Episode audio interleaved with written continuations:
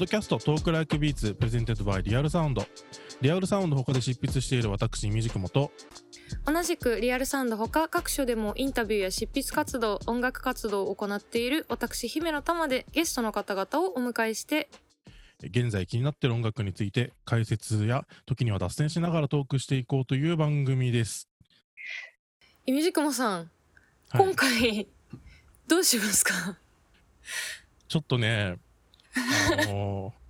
もうすでに声が震えてるんですけど。小刻みに震えている。いやーなんかそのゲストの案が出るわけですよ。この人にオファーかけますみたいな。はいはい。リアルサウンドってほんとなんかこう俺になんかうこうなんていうんですかね。ちょっとこう無茶ぶりをしすぎなのではないかっていう。毎回めちゃくちゃゲストさんが豪華ですがちょっとはい。はい、震えながらやっていきましょう、い。やもうじゃあこれねフリートークって言われてもなんかもうちょっともう気になって気になってそれどころじゃないというもうもう今日は今回はね あのフリーとか諦めてえ早速ねはい、ゲストの方をお迎えしたいと思います。えー、今回はキリンジの堀米貴樹さんです。あ、こんにちは。よろしくお願いしますよろしくお願いします。はじめましてよろしくお願いしますあああ本当にありがとう。あ、いえいえいありがとうございます。あ、ライブの最後みたいになっちゃいましたね、イミジクモさんの。はい。え。イメージ本当にイメージ雲さんのあの綴りはよくこうネットニュースとかで記事とかで拝見してて、はい。これなん M I M なんて読むのかなと思ったらあれでイメージ雲ってあそうなんです。言うんですね。そうなんです。はい。お恥ずかしいスペルで。なるほどと思いました。いえいえありがとうございます。いえいえ。はい。というわけでいやもう言わずと知れたという感じではあるんですけどまあもいう。キリンジキリンジとして1996年にデビューされてえーまあもう本当にあの僕の周りにもまあ僕の周りに限らず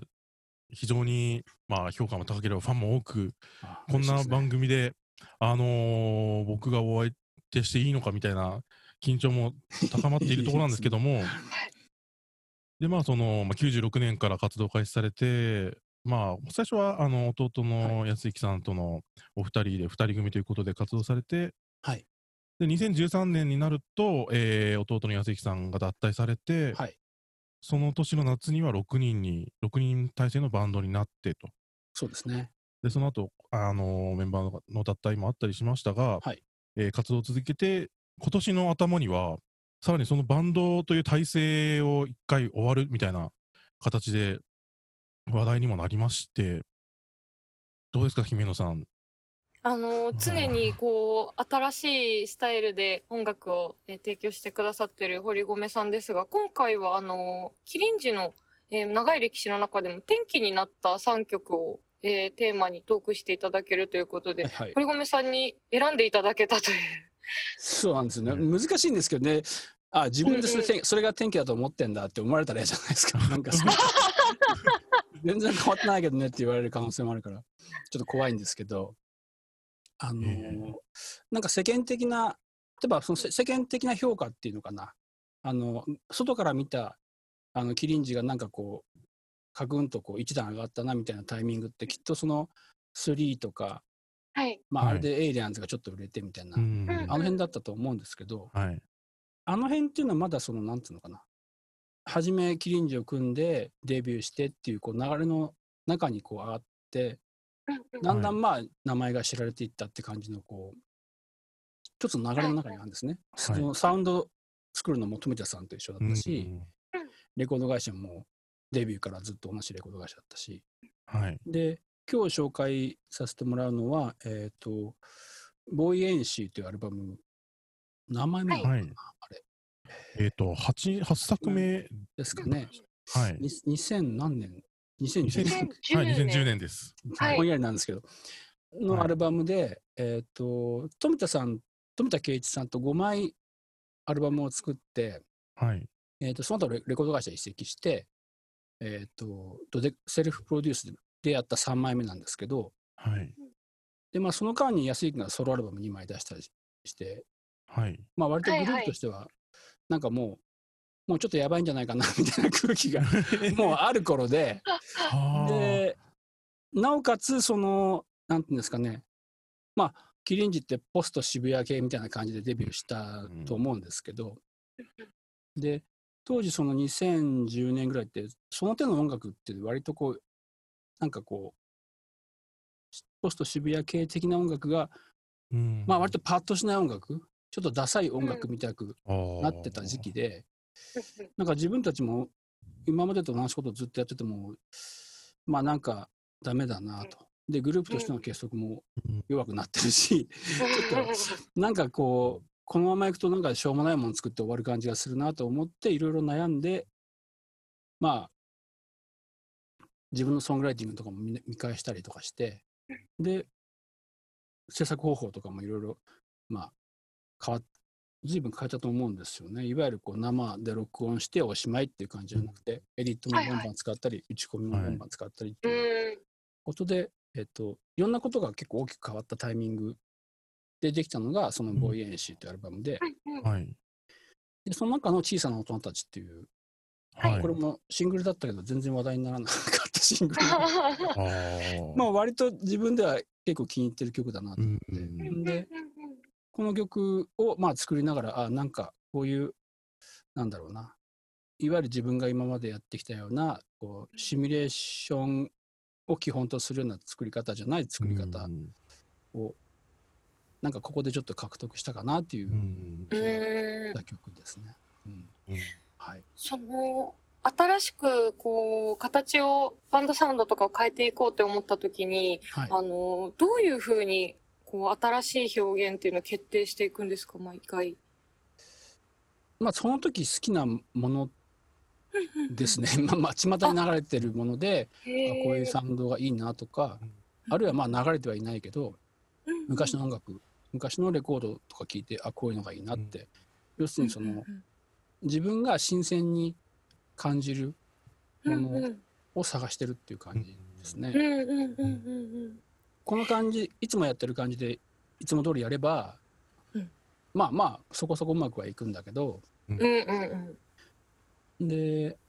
まあ、喜んでももらえるんだけど、あの、なんつうんですかね。まあ、途中で嫌になってくるっていうかね、作ってて。もうどうせこれ、あの感じで、ああなって、あんな感じでしょ？って。うんで、まあ、大体思った通りの感じになって、そうすると、まあ、できた時に、こう、あんまり喜びがないというかね。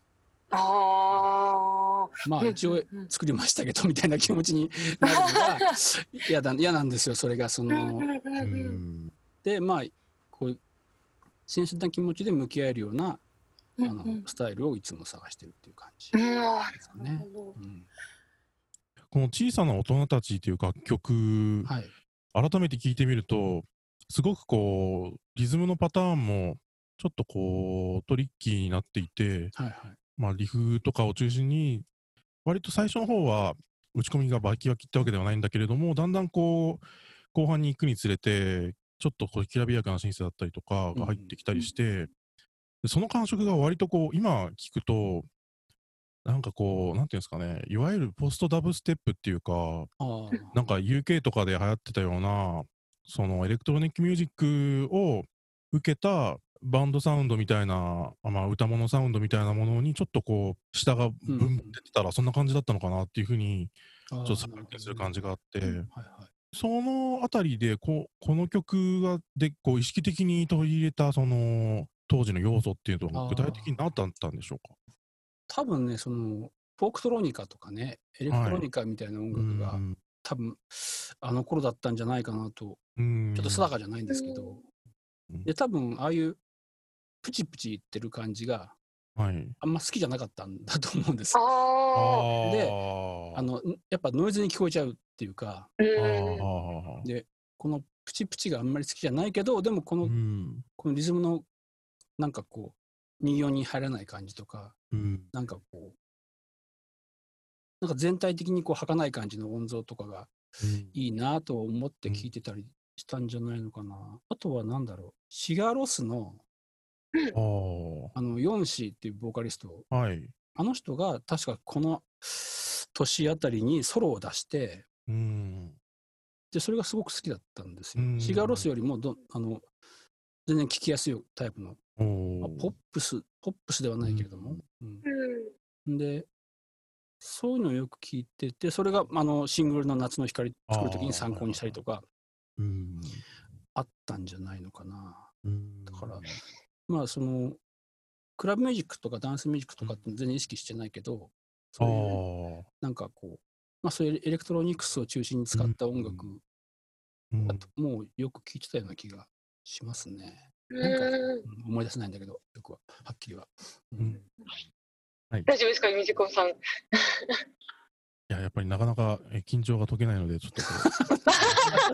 う。すいませんね。いやなんかダ話でもしますか？うんいやいや もう本あ当、本当、僕がちょっとこう、あの思考停止状態になっちゃってるので、ちょっとまあ。そう、私もあの、いみじくもさんが聞きたいだけ聞けるように、すごい今待ってました。ちょっと僕もね、昔のことをどんどん忘れてっちゃうんでね、はい。あのちょっと事実誤認が結構あるかもしれないです。はいいやいや、なかなかこんなに3曲、この3曲選ぶっていうのもすごく大変なので、選んでいただけてありがたいです。が、、えっと、2曲目に選んでいただいたのが、えっと、アルバム「ネオ」にはい。収録されている、えーライムスターさんとフューチャリングされた「ザ・グレート・ジャーニー」を上げていただきましたけど、ライムスターとのコラボってこうありそうでなかった感じで当時すごいと思いました。そうですね。あの、そもそもキリンジが誰かその客演を招くってことがほとんどなかったんですよね、うん兄弟時代。うん。で、で新しい編成になって、まあなんかちょっともうちょっとこう、なんつうのかな。まあ、開かれた感じっていうんですかね、わかんないけど、あのはいはいオープンな印象がないなと思ったんです、キリンジって。なんか兄弟で完結してるかイメージがずっとあって。はいはい。で、せっかくこうやってメンバーも迎えたことだし、まあそのメンバーだけじゃなくて、そう他のアーティストの人も呼んで、何かこう、パーッとやりたいみたいなことかはいら 始まった企画だと思うんですね。はいはい。で、まあそのライムスターは歌丸さんのラジオに呼んでもらったりとか、はいはいはい。ああの進行。はあったんですね。あの歌丸さんが DJ でかキリンジかけてくれたりとかもしてて、はいはいはいはい。今年もほぼ一緒なんですね、彼らとはね。うんなんでまあうん世代も近いし、初めて誰かゲストを迎えるんだったら、組みやすそうな人がいいかなと思って、ライムスだったらもしかしたらやってくれるのかなと思ってお声掛けして、はいはい。やってもらったんですね。うん。で、うん。曲がその、なんかジャズファンクみたいな曲で、アフアフロはいはい。多分これ歌物にしても、あんまりこのかっこよさって伝わらないだろうなと思って、うんで、かといってそのインストみたいなことでやっても、それじゃシングルにはならないから、うんまあ今だったらいけるのかもしれないけど、うんまあ当時はちょっと、インストシングルってありえないよねって話だったから、うんうんうんじゃあラップかみたいなことになって、あ、そこでラップに。はいはい。だっただったと思うんですよね。うんうんうんうん。結構グループ内でも、えー、キリンジでラップなんかやるんですかえー、あみたいな話は。へそんなえで。したかそんな感じだったんですね。そうそうそう。いや、そういう人も、へー。そういうメンバーもいて、はいはい。うん。うん。まあ、お客さんもそういうの好きじゃないんじゃない？みたいな話もあったりしたんだけど、いや、でもほら、それちょっと、そういうとこやっていかないと、あの 次につながらないんで、うん。みたいな感じで、まあ、外に開いていく。そうそう、進んでったんだと思いますけどうん。そしたらね、そのやっぱり、あの今までキリンジ聞いてなかったような人も聞いてくれたし、おうんうんうんーあとやっぱりその反応がすごかったです。その周りの、うん。あの出来もうん。割と良かったと思うし、うんはい。何よりそのライムサと一緒にやったっていうことがうん。大きいと思うんですけど、うんえ意外とかね、なまあうんそういう、まあ、ちょっとしたまあ花火みたいな感じではあったけど、うんうんううん。ん大きかったですね。でもそのそれによってそのなんだろうな誰か一緒他の人と一緒に作業するっていうことにこうなんかこう抵抗がなくなったっていうかねうん安行とやそ。うんうキリンジで安行とやってたキリンジの頃ははい。あお互い勝手にやってる感じではあったから、うんうコラボレーションっていう感じではなかったんですよね。うんでもやっぱりラッパーの人を招くってなるとここはどうするんだ？この歌詞はどういう歌詞にしたいんだ？とかはいはい。こっちでは考えたらいつもの感じになっちゃうからそっちで考えてもらえませんか？いやいやそっちの曲なんだからそっちが考える。すごい。えー？みたいな感じで。帰ってきたものに対して上がってきたらここ直してほしいんだけどな。あ怖いな言えないけどまあで頑張って勇気出して言うかみたいなそういうはいはい。まあ割と基本的なこと？人と作業をする上での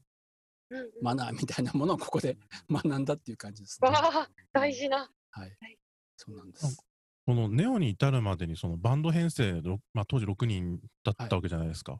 っぱそのコラボレーションで、そのライムスターとの、キリンジとライムスターのコラボレーションっていう前に、その、うんえーあ全然新しいプラス5人のメンバーとのその共同作業みたいなものも始まっていったわけじゃないですか。はいはい。でそういうそのバンドとしバンドの中でのその共同作業みたいなものと、うんうんライムスターのフィーチャリングで呼ぶみたいなものの違いってなんかこう結構ありましたか？うーんまあバンドのメンバーとの共同作業っていうのは結局そのアレンジの話じゃないですか。はい。うんで、ライムスターを呼ぶかよとか誰を呼ぶかっていうのはもううんあのプロデュースの領域の話っていうか楽曲をこの楽曲をどういう目的で出すのかとか、そのそれによってあのどういう人に届けたいのかとかその後キリンジをどういうふうに持っていきたいのかとかっていう話になってくるのでうん。例えば、うん、とこのフレーズどうしようかとかこのリズムパターンどうしようかっていう話は、うん。メンバーとは、まあ、詰めていけてそのサウンドとしてはこうサウンドを構築していくってことは彼らと一緒にそれはできるんだけどぱり他のアーティストを招くっていうのはまたちょっとそそれとは違いますよね。そのうん。なんか曲自体が別のものになるっていうか大きくガラッと変わるっていう感じかな。うんその後のバンドの方向性とかもやっぱりその客演の人によってちょっと開かれたりするのでまたちょっと違うのかもしれないそうですね。まあ、ライムスターとやったことで、音楽性が大きく変わったっていうことではないのかもしれないけど、その後、まあ、いろんな人と、いつかさんとか、ヨンヨンとか、はい。組んでますけど、そういうなんか、客演を呼ぶってことに対するハードルが、ぐんと下がったっていうのが、まあ、そこは大きかったかもしれないですね。まあ、いつかさんもヨンヨンさんも、あと、チンザドープネあ、スさ鎮座んとかも、なんかもうアルバムごとにこうラッパーが、あのーキリンジのアルバムに登場してくるっていうのが、なんかある種定番みたいに、ここ3枚ぐらいなってますよね。やっぱりその、ライムスターとのコラボが切り開いたところなのかなと思ったんですけど。あ、そうですね。うん。あれやんなかったら、きっと、まあ、まあ、多分、普通にずっと歌ものっていう感うじで、ん。うん。うん。なんかそのキリンジを引き継いだのは僕だから僕が中心にいて歌も歌ってっていうことをしなきゃいけないんじゃないかっていうこう固定観念っていうのかな。はい。それがあって。だけどその、まあ、コトリンゴも当時はいたし弓木さんもいたし自分以外の人が前に出るっていうことを、うんまあ、割とこう意識してやってはいたんだけどそれがまあちょっとまだ足りなかったんだねそのセカンドネ、ネオの頃はきっと。そこで思い切ってライムスターを呼んだことでなんかダイナミクスがある活動ができるようになったっていう感じうんうんうんうんうんしますね。うんこれはすごい大きい転機の曲。もうでも、どちらもすごく好きだったので、わあわーっ。てな、なりました。お子様ランチみたいな、なんだろう。ハンバー、ハンバーグとチャーハン両方乗ってるみたいな 喜びを。オタクの、オタクの妄想みたいなね、なんかこう、あ、そうそうこそうそうそうでした。が組んだらいいのになと思ったら、オフィシャルで出てきたみたいな。本当ありがたかった。いえいえいえそんなうん うんでそのラッパーと組んだことによって、はい。でももう一つ聞きたいのが、その堀米さん自身のその歌い方とか詩の書き方にどういう影響があったかなと思って、結構最近の曲だとすごくあのふわりの詰め方とかのはいパーカッシブさとか、そのリズムの面白さっていうのは結構こうどんどんどんあのアルバムごとに極まってるような感じがして、はい。それやっぱりそのラップっていう歌唱法への関心とかもあると思うんですけど、うんやっぱりそのラッパーとのコラボレーションって大きかったのかなと思って、ちょっと聞きたかったんですけど、そうですね、その、ライムスターとやった、そのグレートジャーニーっていうはい。曲になる前は、まあ普通にインストでやってたんですけど、ライブとかで。もともとすごいグルービーな曲だなと思って、やってはいたんだけど、その、ラップが入ることによって、よりそのグルーブが強固になるっていうか、なんかこう、単に心地よいグルーブっていうだけじゃなくて、もっとこう、なんかこう、まあ、これは彼らの声の力だと思うけど、うん。なんかすごい押し出しの強いものっていうか、うん。うんうんあ熱いものがこう感じられるようになって、はい。単に演奏がグルーブ、グルービーっていうだけじゃなくて、言葉そのものにもこういう打楽器的な要素があるってことが、まあ、改めて実感したんですよね。で特にその、まあ、ラップっていうのは、まさに本当にもう、もうもう歌詞ではあるけど、もう半分楽器っていうか、もうリズム楽器みたいなとこが強いんだなって、まあ、その時感じて。うん、で、そういう歌唱、そういうスタイルの歌唱っていうのは、結構今、巷に、普通にこう、あるっていうかね、あのそのラップを聴いて、ヒップホップを聴いて育った人たちがシンガーになって、そういった節回しが自然にこう自分の歌歌の中に出てくる人っていうのはこう結構増えてきて、ああ、ああいうのかっこいいなとか、まあ、単純に思うわけですよ。俺できねえもんかなと思って、で、ちょっとまあ自分なりにこういろいろうんふわりを工夫してみるみたいな。ことをややってる感じですね。うんだもちろんだから共演したラッパーからの影響というのもあるし、普段ひなんかこう聞いてる人たちうんから、人たちの真似してるっていうことかな。うんなるほど。で、ここまでその、まあ、小さな大人たち、えーグレーザ・グレート・チャーニーって続いて、次に挙げていただいたのが、Killer Tune Kills Me、えーはい featuring YonYon さんということですけども、こちらはなぜ、あの、挙げていただいたんでしょうか？これはね、あの、聞く人がちょっと変わった感じがしたんですよ。今までのお客さん、プラス、なんかちょっと別の層が、こうなんか反応してくれてる感じがすごいして、うーん。あのーまあ、曲の中にプレイリストの話が出てきたりはするんだけど、うん。こういう Spotify もそうだけど、すごいプレイリストに収録されることが多かったんです。あなんーか、あまた入れてもらえた、また入れてもらえたみたいな感じで、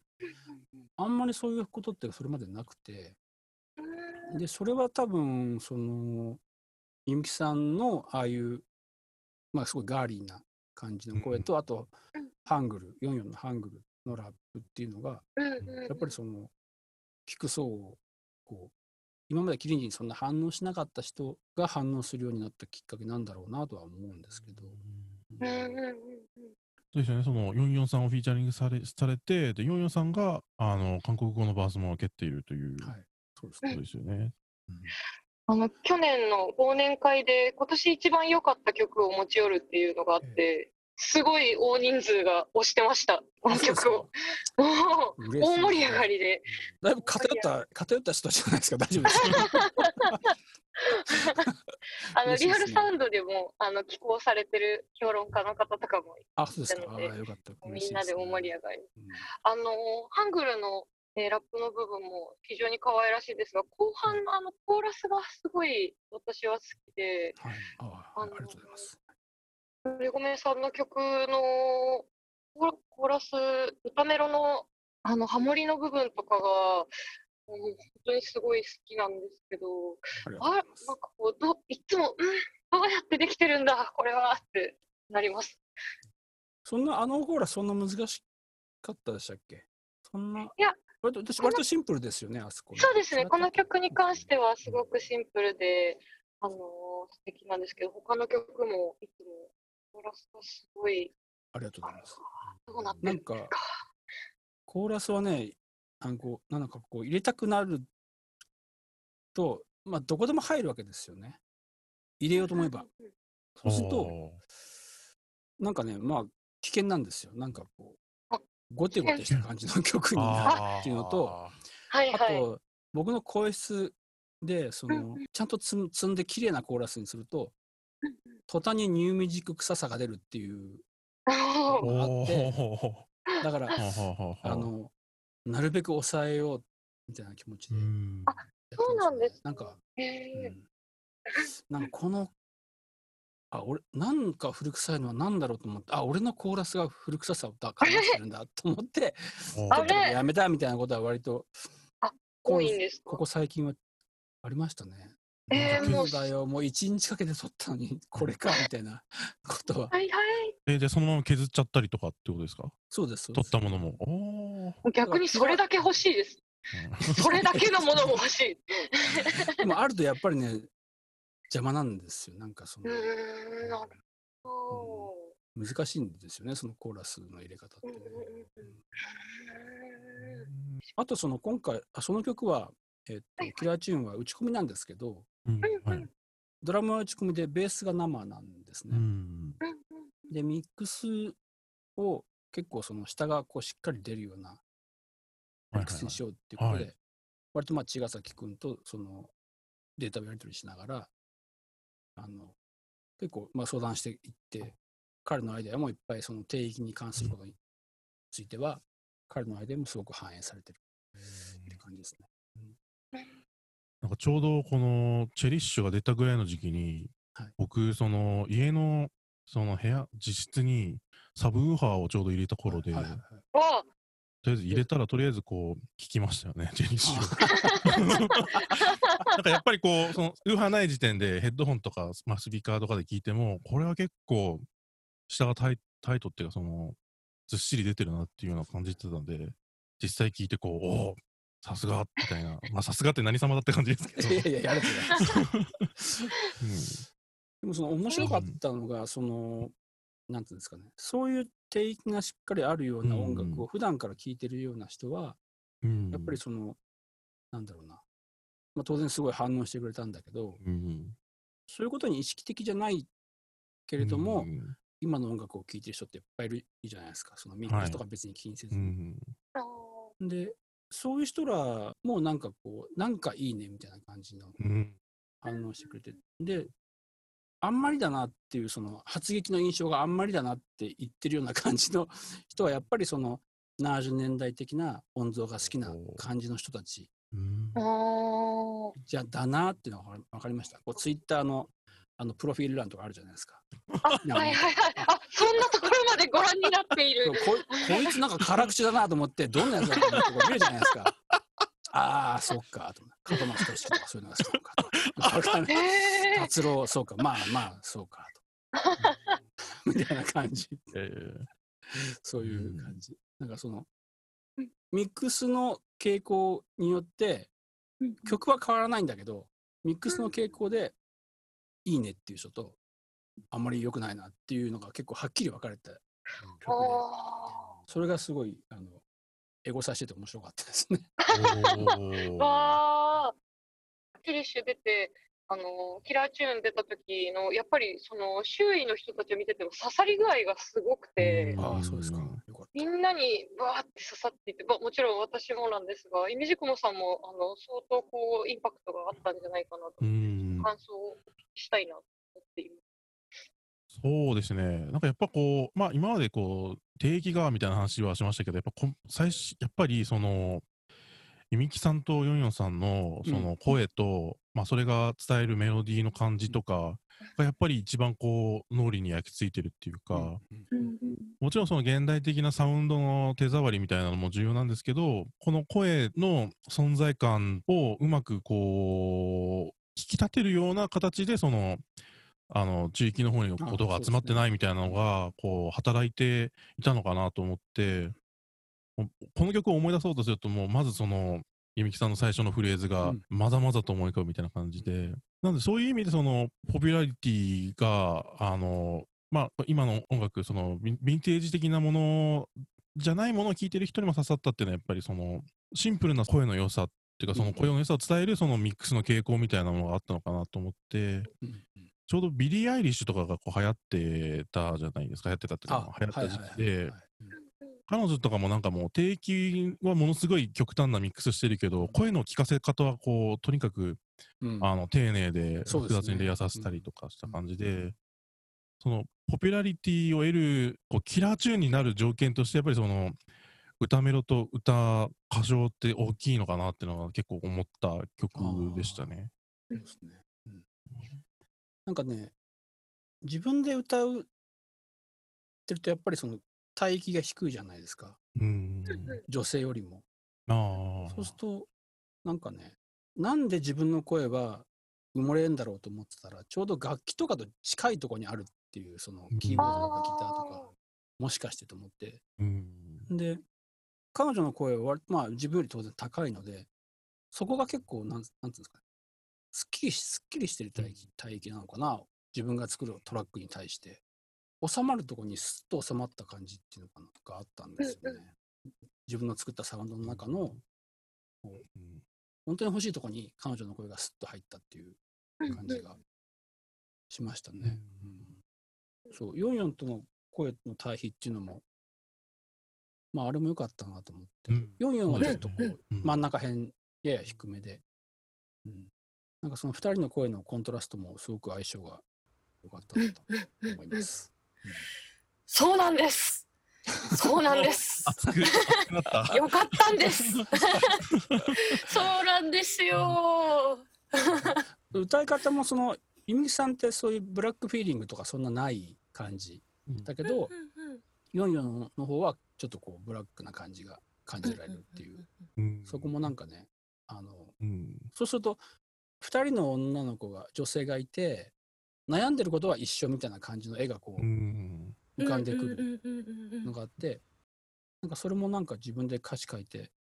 歌ってもらって、なんか面白い感じだったなってちょっと思いました。すごいでもあの今回転機になった曲を3曲上げていただいてあのすごい直近のアルバムからあの転機になった曲が出てくるっていうのがもう一番こう胸にグッときます。常にお昔のことはあんまり覚えてないからっていうことかもしれないんだけど、もっとあったかなとかいろいろうん。考えたんですけどね。うん話せそうなのがその辺しかないなと。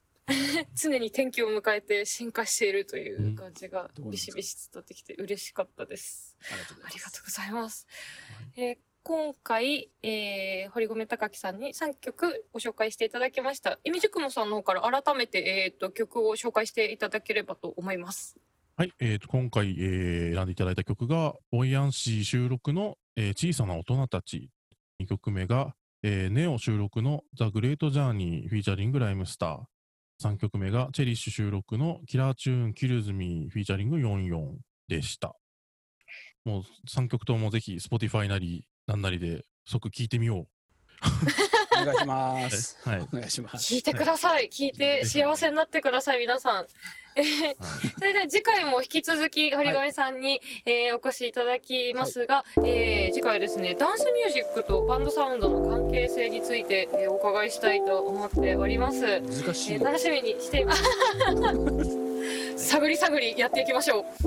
みんなで。はい、よろしくお願いします。えー改めてゲストはキリンジの堀米貴樹さんでした。ありがとうございました。ありがとうございました。ありがとうございました。